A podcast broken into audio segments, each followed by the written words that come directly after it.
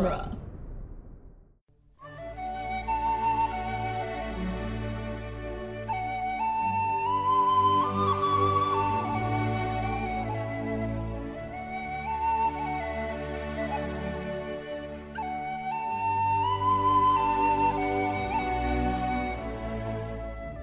Hello and welcome to Lord of the Rings Minute, the daily podcast where we analyze the movie The Two Towers one minute at a time. I'm Cassandra Fredrickson, I'm Norman Mitchell. and today uh, we're talking about stuff. Um, not minute 216. This is episode 216, in which we kind of gloss over the credits and mostly talk about stuff that we want to talk about for the next week. Yeah, just like last time. So, all right. Uh, we asked some people. Um, well, we asked you guys, our listeners, our wonderful listeners, for some questions. Um, for and like discussion topics that we'll be talking about um, mostly throughout this week, along with some of the uh, some other stuff that just came up but we'd never really touched on. But I before we get into that, I wanted to talk about the song that plays over these end credits, um, Gollum song. It sounds real sad. Uh, it's performed by Emiliana Torrini, as mentioned last week, and the lyrics are written by Fran Walsh. Gollum song. Gollum song. And these lyrics, like, I. My most listened to soundtrack on, or not soundtrack, uh, track on the sound, this soundtrack is the Rohirrim theme. Um, what, what's yours? I mean, I love the Isengard theme, and that's on this soundtrack and the last one. Yeah. So I haven't really listened to this song all that much. Um, honestly, I've listened to the Enya song way more. but um, listening to this and reading the lyrics because I've never looked up the lyrics before. Uh, it's very haunting. I like how haunting the performance is, and it was funny because I was looking up the song, and one of the search uh, drop down like suggested things was um, it, it had it was like Two Towers soundtrack Bjork. and like we we talked about with Niall last week about how People think this is Bjork. yeah um and I'm not sure if that's just like a quality of Icelandic singers but I dig it so I just think it's kind of funny. It's just Lord of the Rings? Bjork? question mark no it's not Bjork it is not Bjork. we had uh, a one name artist last movie. Now we with Enya. Yes. Decidedly not Icelandic. So I I wanted to read you guys these lyrics. Uh, they're real sad. Yeah? The it's where once was light, now darkness falls. Where once was love, love is no more. Don't say goodbye. Don't say I didn't try. These tears we cry are falling rain for all the lies you told us, the hurt, the blame, and we will weep to be so alone. We are lost. We can never go home. So in the end, I'll be what I will be. No loyal friend was ever there for me. Now we say goodbye. We say you didn't try. These tears you cry have come too late. Take back the lies, the hurt, the blame. And you will weep when you face the end alone. You are lost. You can never go home. You are lost. You can never go home. So there's some confused perspective in this song. Yeah, the the the pronouns are kind of all over the place, and I wanted to talk about what you thought about that. I think that it's both. I think this song is both uh, Gollum and Smeagol together talking about Frodo, and also Smeagol talking to Gollum. Okay. Like, I think that it's muddled because kind of both of those things are going on. Hmm. Because the the no, no loyal friend was ever there for me isn't it, it's not in the the we pronoun. Right. He's talking like one part of Gollum or Smeagol is talking to one person in that line. At least that's the way I see it. It's the way I read it. Like Smeagol doesn't consider Gollum a loyal friend. Yeah. So is that Smeagol talking, or is that? I think it's Smeagol. because it explicitly says Gollum's song. Yeah, but I think that that's Smeagol talking because Smeagol is the core personality, not Okay. Gollum. I mean, we can argue about that all day. I mean, like, well, Smeagol came first. yeah, that's true. That makes Smeagol the core personality. But after like what, 500 years, do you think that the tables have turned? Well, no, I, I still the personality that is dominant doesn't make it the core personality. That's fair. Like the the person he is at the very bottom of all of his tangled mess of addiction to the ring or or Mhm. whatever you want to refer to it as is is still Smeagol. That's why when he hears his name for the first time in 500 years, he's just like, "Wait, what?" yeah. Because it's Frodo that breaks Gollum. There there's not an implication in granted, Hobbit was written first with like no intent of there being necessarily a sequel in the same way. But the Gollum in the Hobbit is decidedly not the fractured Gollum from Lord of the Rings. Right. I mean, the Gollum And if you take it as a single like- narrative, comparing The Hobbit and The Lord of the Rings doesn't really work anyway because one is a children's story and the other one is like a mythology. Right, one of my favorite ways to think about the way that uh, the Hobbit is told versus Lord of the Rings as like an in-universe, like backwards, like meta way of thinking about it is that the version of the Hobbit that we have in the real world is the version of the story that Bilbo tells, not what really happened. Mm. Like it's the story Bilbo told Frodo. I like that. And like because it's the story Bilbo told Frodo, it is broad strokes and simplistic because he probably told it to Frodo for the first time when he was very young. A child, yeah.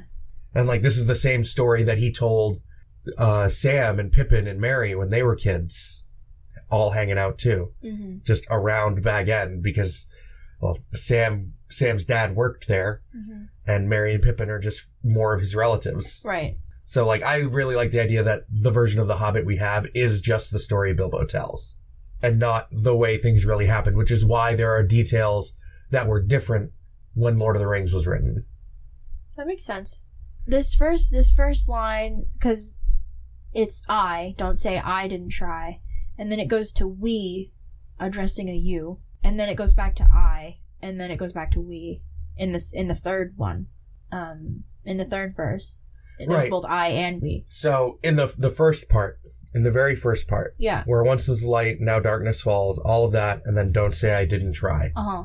I think that is Smeagol talking to Gollum, saying, you know, "Uh, Master promised us this, Master promised us that. I tried to believe him. I tried to like, I tried to find the light again because of him, and like we, I failed. Like, and he's seeking help from Gollum again That's because the, he's not strong enough to, he's not strong enough to like willingly, really just turn Frodo over to the spider. That's what the don't say goodbye is. Like he's he's he's He wants Gollum back. okay. And then it goes to we yeah. because he's accepted Gollum. Yep. And then for all the lies you told us is about Frodo. Yeah. So what is so in the end I'll be what I will be. Is that Gollum? Maybe. I, I still think that that's Smeagol. I think that that is kind of Smeagol accepting responsibility for some of the terrible things he did. I think that it might be I think that this this verse might be Gollum. Uh Hmm. because it says no loyal friend was ever there for me.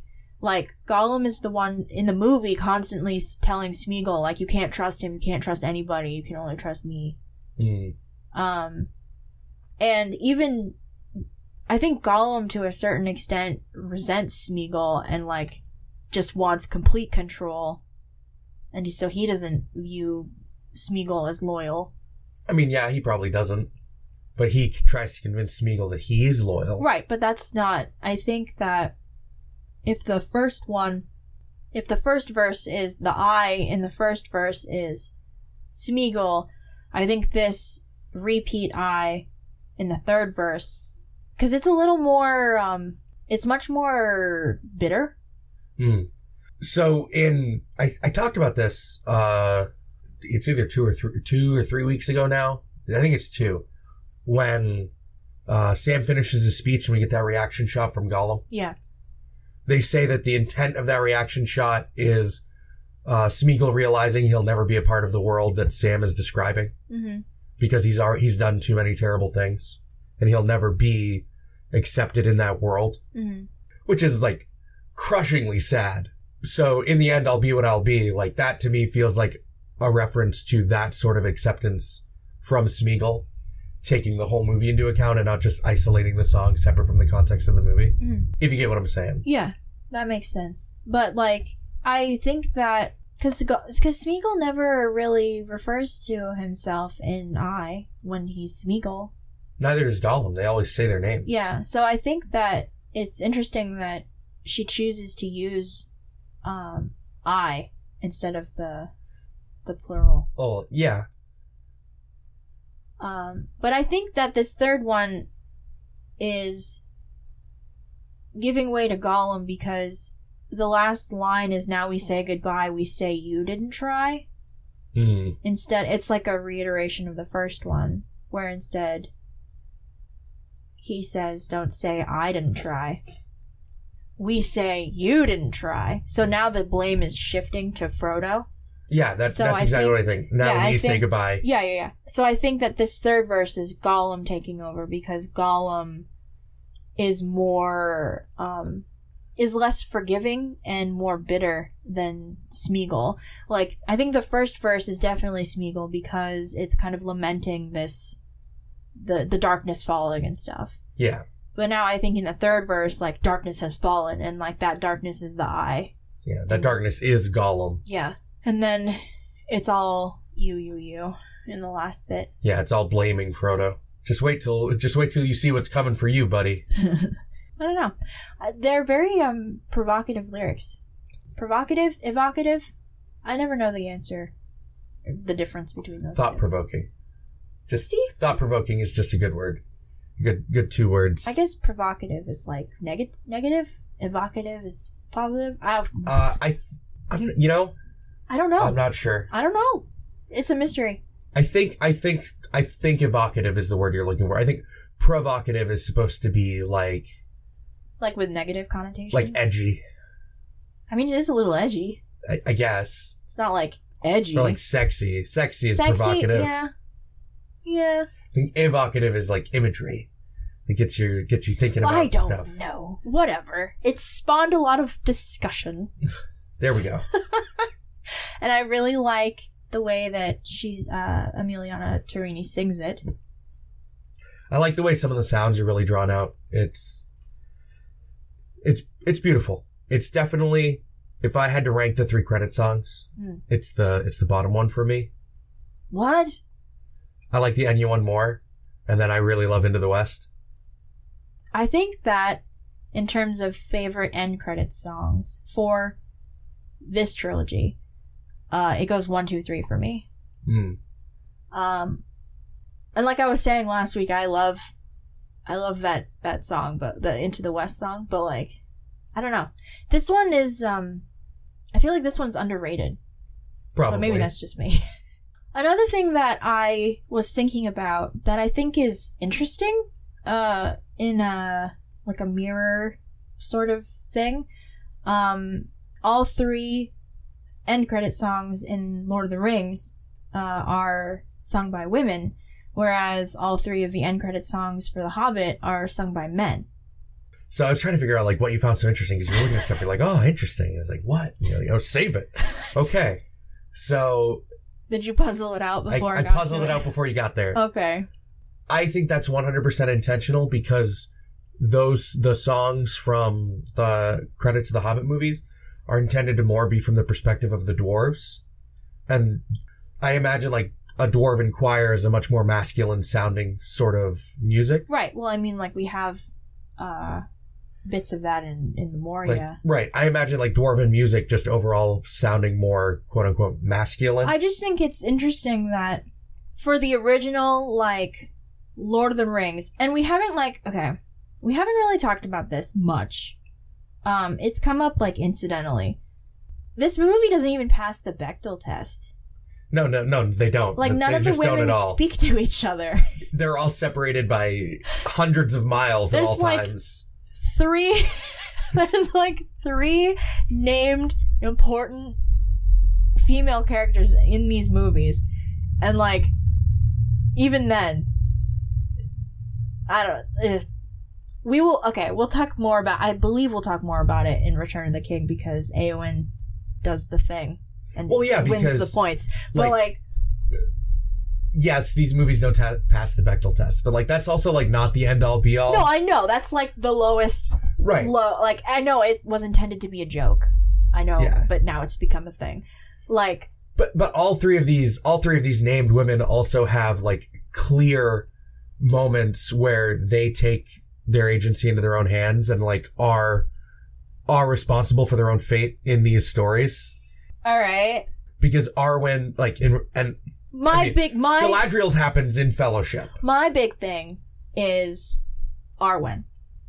I mean, she does take her agency into her own hands. It Not- happens in Return of the King. Yeah, yeah, Hers happens last. Her hers doesn't happen last. Eowyn's happens last, yes, really. yeah. But like it, it. Well, actually, arguably, Eowyn's happened second because she decides to disguise herself as a man and go off to war. Like that's her taking her destiny into her own hands. Yeah, That's her.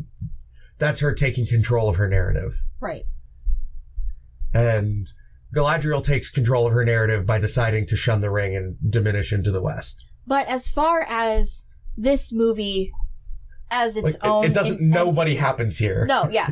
As far as this movie is concerned, like there isn't really even three female characters in this movie because we really only get Galadriel and like an exposition voiceover for like 2 minutes. Just, just talking to Elrond. Yeah. So with Eowyn in this movie, like everything that she does in this movie, I'm, I'm going to stress this in this movie. In this movie. Everything that she does is in reaction to or because of like a dude. yeah. That's true. Same so, with same with Arwen. yeah, let me Like the Eowyn thing. Let me give you let me give you like a like a meta reading of part of the narrative of this story. okay. This is like so part of Eowyn's whole thing is that she fears a cage. Like she feels like she's been trapped her whole life, right? Yes. Metatextually in the narrative of this movie, she is trapped and she frees herself in the third one. Okay. Like she is trapped by the narrative of this movie. She's not like just trapped in the story, she's trapped narratively. She's boxed in. And she breaks free of that box in Return of the King. and so for Arwen, I feel like with Arwen though, it's like a, a, a an inverse of that, like because to me, Arwen reads as like the freest in Fellowship. Like she is at her her her like most I don't know liberated. Um, When we first meet her. when we first meet her and then in this movie like she is she's shunned by Aragorn like the man that she loves and her her father is like bullying her into doing what he wants yeah. so like and then Galadriel's just an exposition machine with gorgeous eyes so like I, I as far as this movie is concerned it it does not treat the three female characters well Yeah. and I think that it's interesting that But even in some of those moments with Arwen in this movie, like she doesn't I don't think that she is necessarily like diminished by some of these things that happen Hmm. in this movie because we still see like a fire of defiance or the the kind of reaction to this that you expect from someone who's like willing to take control of the situation? Like the way she reacts to Aragorn is not passive. No no. Like that's she's she's not just taking it, which is good. yeah. But and she just kind of she kind of relents with Elrond after he psychically shows her her own death uh because he's a douchebag. but you do you do you know what I mean though? Like these this movie in particular yeah, it doesn't treat them well. And I think when it comes to Eowyn specifically, I think it's it might be maybe not even necessarily intentional, but it, like it's a metatextual decision that highlights the way she breaks free in the third movie. so that when she does it's more Yeah. like fist pumpy Exactly. Like, because the harder the struggle, the more triumphant the victory feels. right There's a line, hmm like there's there's definitely a way to take that too far, but I don't think that this movie does. I think that there's one moment that goes too far, just in the way that it characterizes Eowyn, and that's like because they love you. You're right. But but even then, like that's not so bad as to like take anything away from how this this shakes out for her. hmm So I just think it's interesting to think about it that she is also trapped by the narrative of the movie. Yeah. The story structure has built a cage around her that she also needs to be freed from. Because I looking at. I like looking at things in that way. Yeah. No, I I I I follow that. I don't think that these movies would if they were if they were made today and they were coming out right now, I don't think that they would have been as successful as they were 15 years ago. Because because because of the way that the the the women characters are written, I think, in my opinion. Maybe. I mean, then again, like there's large swaths of like critics on the inter- internet uh, and like people in general on the internet that just still hold up most of these characters as like good examples of like feminist women in work. Yeah. So we were talking a little bit last week about whether or not we thought that these would be remade at any point. Mm. Um, do you think that because we have this adaptation, which arguably is like very faithful to Tolkien's work. Um, I have I know that there's a lot of purists on the internet Yeah, who would disagree with me, but arguably it is uh very faithful to the spirit of what's going on in the books. Yeah, it doesn't change the messaging. in in and I we'll get into that more later this week. Do you think that because we have this now that if if they were to readapt Lord of the Rings because this this trilogy exists, do you think that whoever decides to do it next will have the free will feel like they're free to do a more loose adaptation of it? I think yeah. I, I think whenever you have like a really faithful adaptation first, it makes it easier to make great departures when you adapt things later. Yeah. Uh, that doesn't necessarily mean that it would be good or successful. Right. Um, But like I also I'm I'm personally I'm not one of those those oh they're ruining my childhood people. You know what I mean? Yeah. Like if like okay, take Buffy the Vampire Slayer. yeah, They're they're they're if you haven't heard, they're in talks to re uh to make a new Buffy the Vampire Slayer show. It's been like 20 years, whatever. Yeah, literally, because Buffy started airing in what ninety seven. Yes. So honestly, like I'm gonna watch it. I'll see if it's good. But like, it's. I think that it's necessary to take stories um, that are like worth telling and important, and update them to the audience that is uh, going to be watching it or reading it or whatever. So I think that like. I think that they should remake Lord of the Rings eventually because I mean, even though it's been 15 years and it still holds up now, what about like 15 years from now? Or like 50 I mean, years from now, you I- know? The Uh, first maybe Star I'm Wars being- holds up. Maybe like- I'm being blasphemous, but I think that like this story at its core is worth um, telling. And I think that it it would be beneficial in the long run, like, I don't know, uh, more than a few years down the line, but like, I don't know. I'd, I'd, I'd go see another remake of Lord of the Rings I mean, yeah, I'd definitely go see it.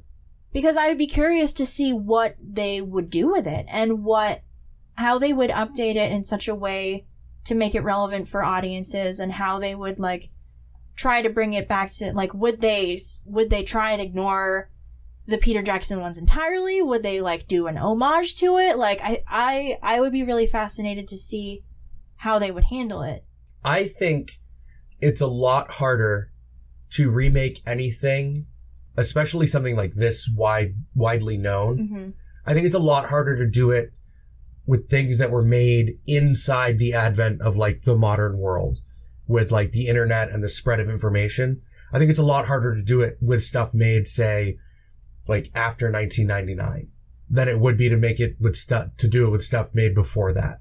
Just because of how much, like how much wider any sort of exposure to stuff has been since then.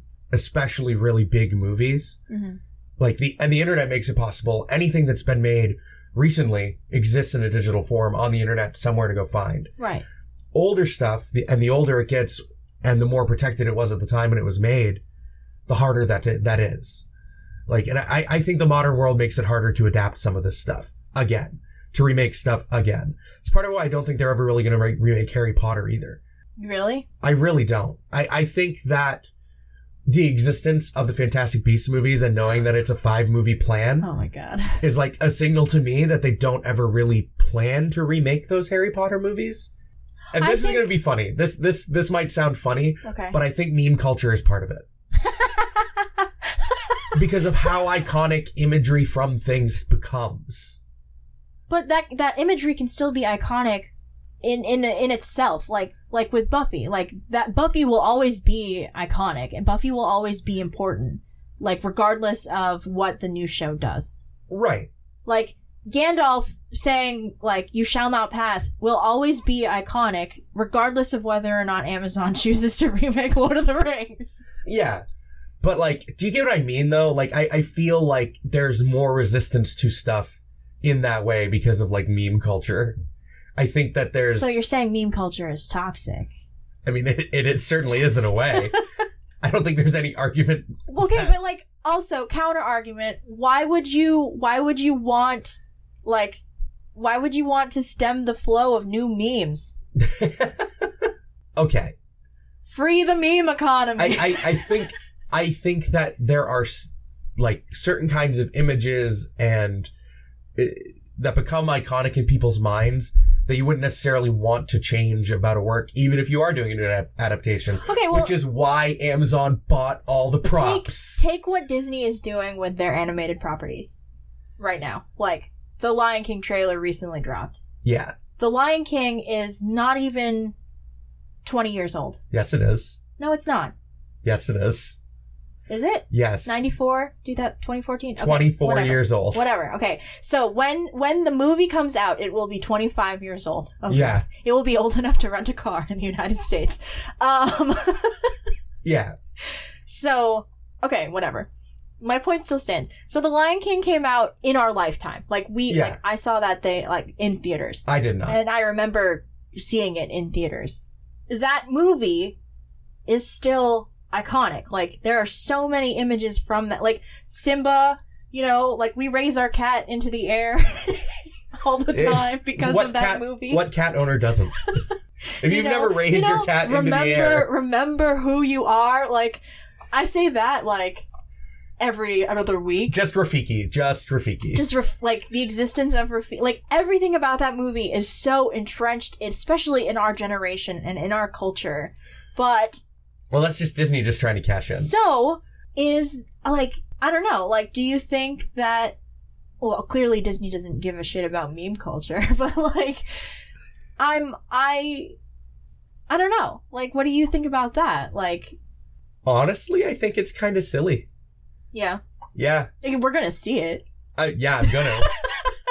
you know, I They got you. They got uh, yeah. I mean, I'm gonna go see it, like because They just reached into our pockets and stole twelve dollars. Like, yeah, between the two of us, movie the movie theater here is really cheap, guys. It's like it's like seven bucks to see a 3D movie. but like, like you're like, oh, it's silly, but and yet. Disney is slapping us Yeah. around with our wallets. Like I I do think it's kind of silly because that's that's a movie I remember when it came out. yeah, Like that's a movie I remember, and it's like I'm not. I don't have this knee jerk. Oh, they're ruining my childhood. I have this reaction that's just like, why not tell a new story? mm. Like y- you're Disney, you have all this money to Yeah. do this. Like, why not develop more news stories? Because when you do make news stories, especially if they're as good as Moana, I'm really interested. like, so keep doing that instead of just retelling a story I know is good that you already gave me. Yeah. Well, I mean, Especially since it's the same studio. so do you? This isn't like New Line makes the right, Lion King. Right, right, This right. is- this, this is, is Disney, Disney. making like a shot for shot 3D animated movie, and yet we are still going to see Like- it. so, like, And honestly, if if anyone else ever does adapt Lord of the Rings, I'd be much more interested in an animated adaptation than another live Mm. action one. I was saying for Harry Potter, I think Harry Potter would be much better on a small screen adaptation, like a mini series per book. Like a six episode miniseries per book or whatever. Yeah, yeah. That'd be cool. Because then I don't know. Like I, I don't think they're ever going to be remade as big budget like full release movies. Hmm. Or if I mean I'm probably going to eat my words at some point. But Right. like given that the plan is to make five Fantastic Beasts Five movies, five years from now, somebody sends us an email. Eat Eh. your words. but like given the fact that like they're making these Fantastic Beast movies, Oh God, don't remind me. I I think that in general the plan is to just keep making new stories in that universe. So, do you think that with Amazon buying all the props and stuff from Lord of the Rings and using it in their new, quote unquote, their new material, we don't really know anything about it yet. Do you think that they're like cashing in on the same nostalgia train that Disney is right now? Yeah, or, kind of. Like, I mean, in this, in a, in the same way, it's kind of similar to the Fantastic Beasts too, because it's just like you're going back to Hogwarts, and it's not as good, but we're here, But- and I'm worried. do you hear that theme? Do you hear that theme? Does it still make you cry? it's just John Williams punching you in the stomach, Yeah. but And in I this mean- case, it'll be Howard Shore. I mean, like. It, it happened for for Star Wars. Kind of, yeah. Just John Williams punching me in the face. Hey man, I I cried when hey man when I saw Force Awakens in theaters. Like I cried when the Star Wars music played on the big screen. Oh my god, when when at the end of Last Jedi when the, the double sunset and Luke's theme, I was just like, "Ah, this is the worst. Why are you doing this to me? It's Christmas." Thanks for kicking me right in the dick, movie. Thanks, thanks. But like I guess my question is like do you think that movies that are just fueled by pandering nostalgia and like stuff like that are worth seeing? Right, they can be. I guess. I mean, like In it, I mean in the it can be context done well. in the context of like the Amazon thing. All right, if they're like pandering, like, oh look, we got Sting. but at least they're telling a new story, or at least a story that hasn't been told on the screen before. Yeah, but like when it comes to like remaking stuff, Mm-hmm. Like you gotta give me a reason. Like I, I need to feel like the remake was worth it. I had incredibly low expectations for the new Ghostbusters movie. Mm. Cause it's just like, why are you making Go- Ghostbusters? I don't even like the Not the though. the greater controversy. I was just like, uh, you you all shut up. I don't care. like, it, it's you shut up. Let the ladies be funny. It's, it's fine. I'm I'm not a big fan of Melissa McCarthy. She was fine in that movie. Kate McKinnon was great. oh my Like God, I love her. the the movie let Chris Hems- Chris Hemsworth be in more comedies. Yes. Um, I liked it. I didn't think it was like incredible, but I liked it, and it felt worth like using the name again to tell that story to me. Mm. Like, and it, it it's not a remake. It's no, it's not. It might even be in the same universe given the way they use cameos. Like, it's just weird. It doesn't make any sense contextually. Force Awakens is more of a remake of Star Wars than the new Ghostbusters movie is a remake of Ghostbusters. Yes, yes, absolutely true. Like, J.J. Abrams was just like, I'm gonna make Star Wars.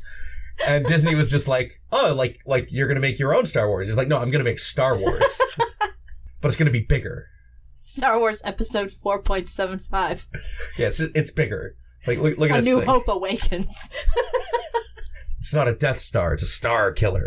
Like We're. a new Force. yeah, a new Force. But yeah, I, I think that I, I I am much more interested in new stories than I am in remakes. Mm. And when a I- studio also just kind of like cashes in on a name and be like, oh, we're remaking a movie, but you're not at all. You're Yeah. telling a new story, but just using the name. I think that's like a cheap way to drum up free controversy. I think what it comes down to is I would I would be in favor I want to see a retelling of Lord of the Rings. Hmm. Not like right the second cuz I need to like lie down after doing so many episodes After doing like, 400 some odd episodes of this podcast. well no, it's like 220 in a row.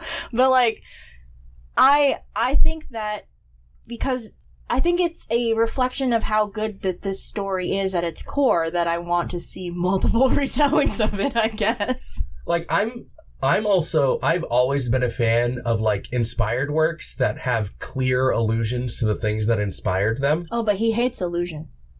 He hates allegory. Oh yeah, that's true. I guess illusion would work. Yeah. Yeah. Like I, I'm a fan when I when I watch things and I see clear allusions to like a work that inspired it.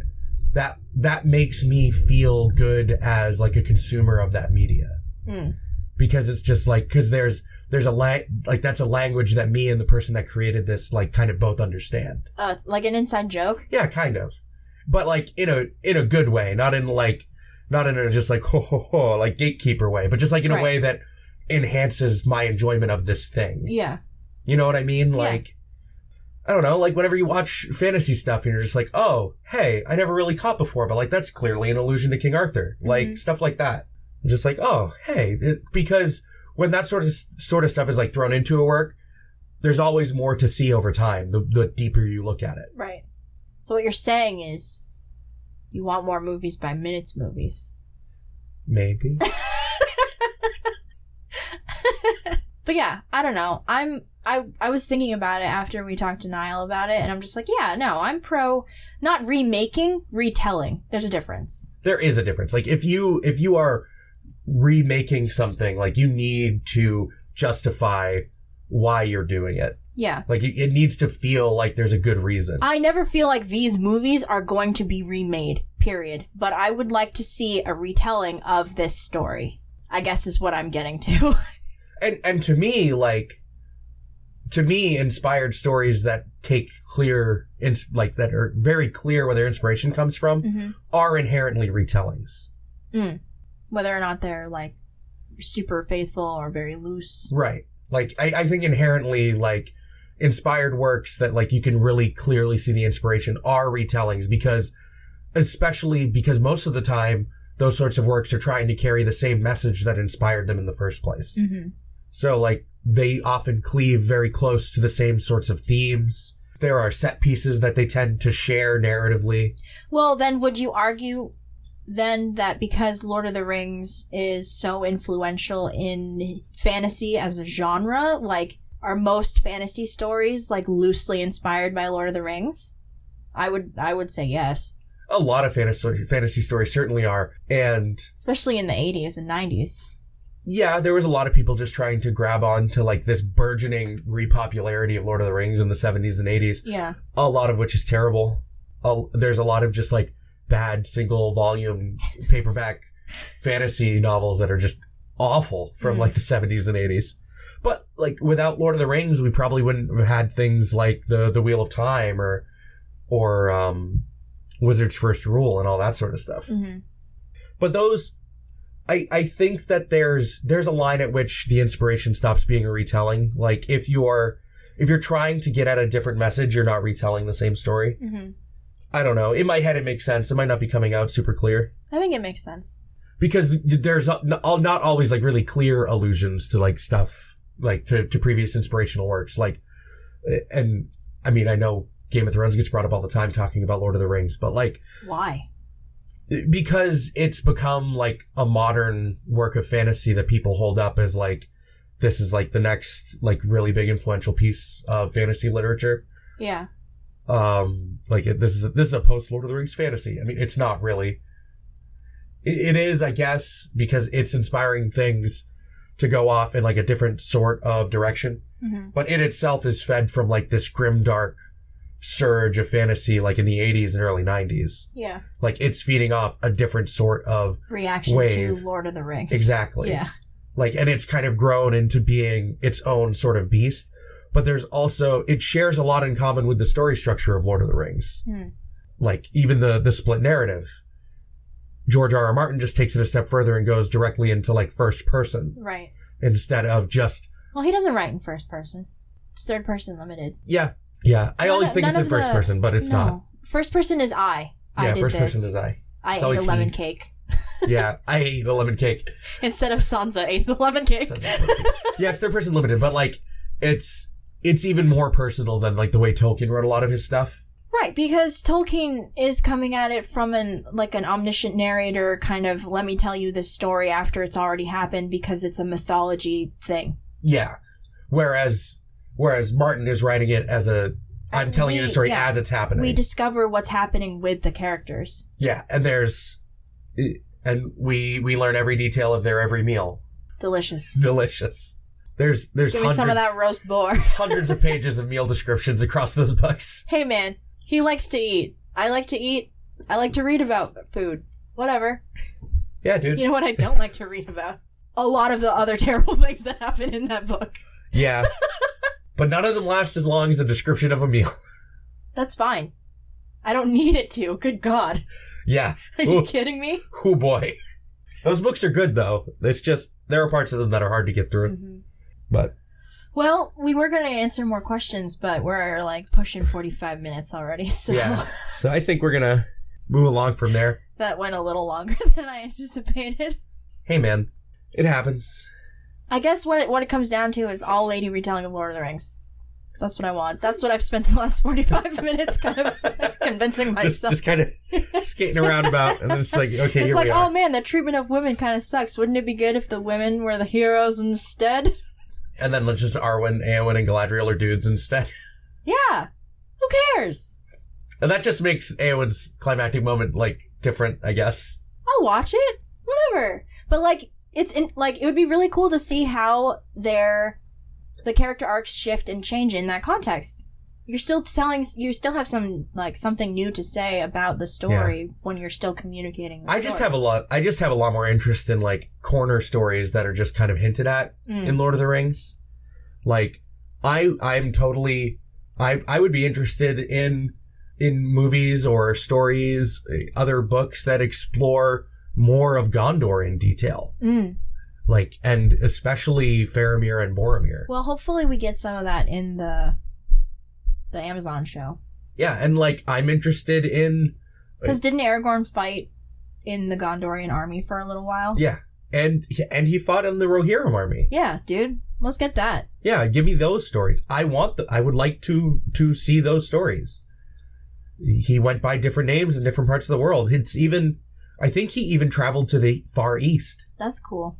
And like that's a part of Tolkien's world that there's It's only very ever cut and dry and very like, hey, these guys suck and they're evil. but there's also like so little actual detail. Mm. There's there's so little of any substance that comes out of that hmm that I'm interested to see. Like that, that's a place where anyone writing a news story can go that's totally unexplored, that they can just write something new in this world. Right. And like, that's the kind of thing that I'm interested in. Take a place that isn't fleshed out very well and just go for it. That's legit. We're from the website duelinggenre.com. Check us out there. And if you're interested in supporting us on Patreon, especially in the the the hiatus, the hiatus time, um, we will be posting a theatrical review of Return of the King very, very soon, um, exclusively on the Patreon feed for a while. Um, so if you want to listen to that, uh, that will be coming. Um, we'll be talking about the animated movies that got brought up last week and repeatedly uh, throughout recording. um, I have only ever seen The Hobbit, uh, so that'll be fun. Um, and we have backlogs of like some of the Silmarillion stuff, some of our like earlier reviews where we were trying to watch movies, but then like we got eaten by this movie. Um, Yeah. so, uh, and you can get those for as little as $3 a month. Uh, so if you haven't already, please consider it, and we thank you very much and appreciate your support. Special thanks, as always, to our Patreon associate producer, Ed Foster. Uh, we'll be back tomorrow talking questions and memes and writing credits, all this good stuff. So, yeah. Uh, everyone have a good Monday, and we'll be back tomorrow. Bye. Dueling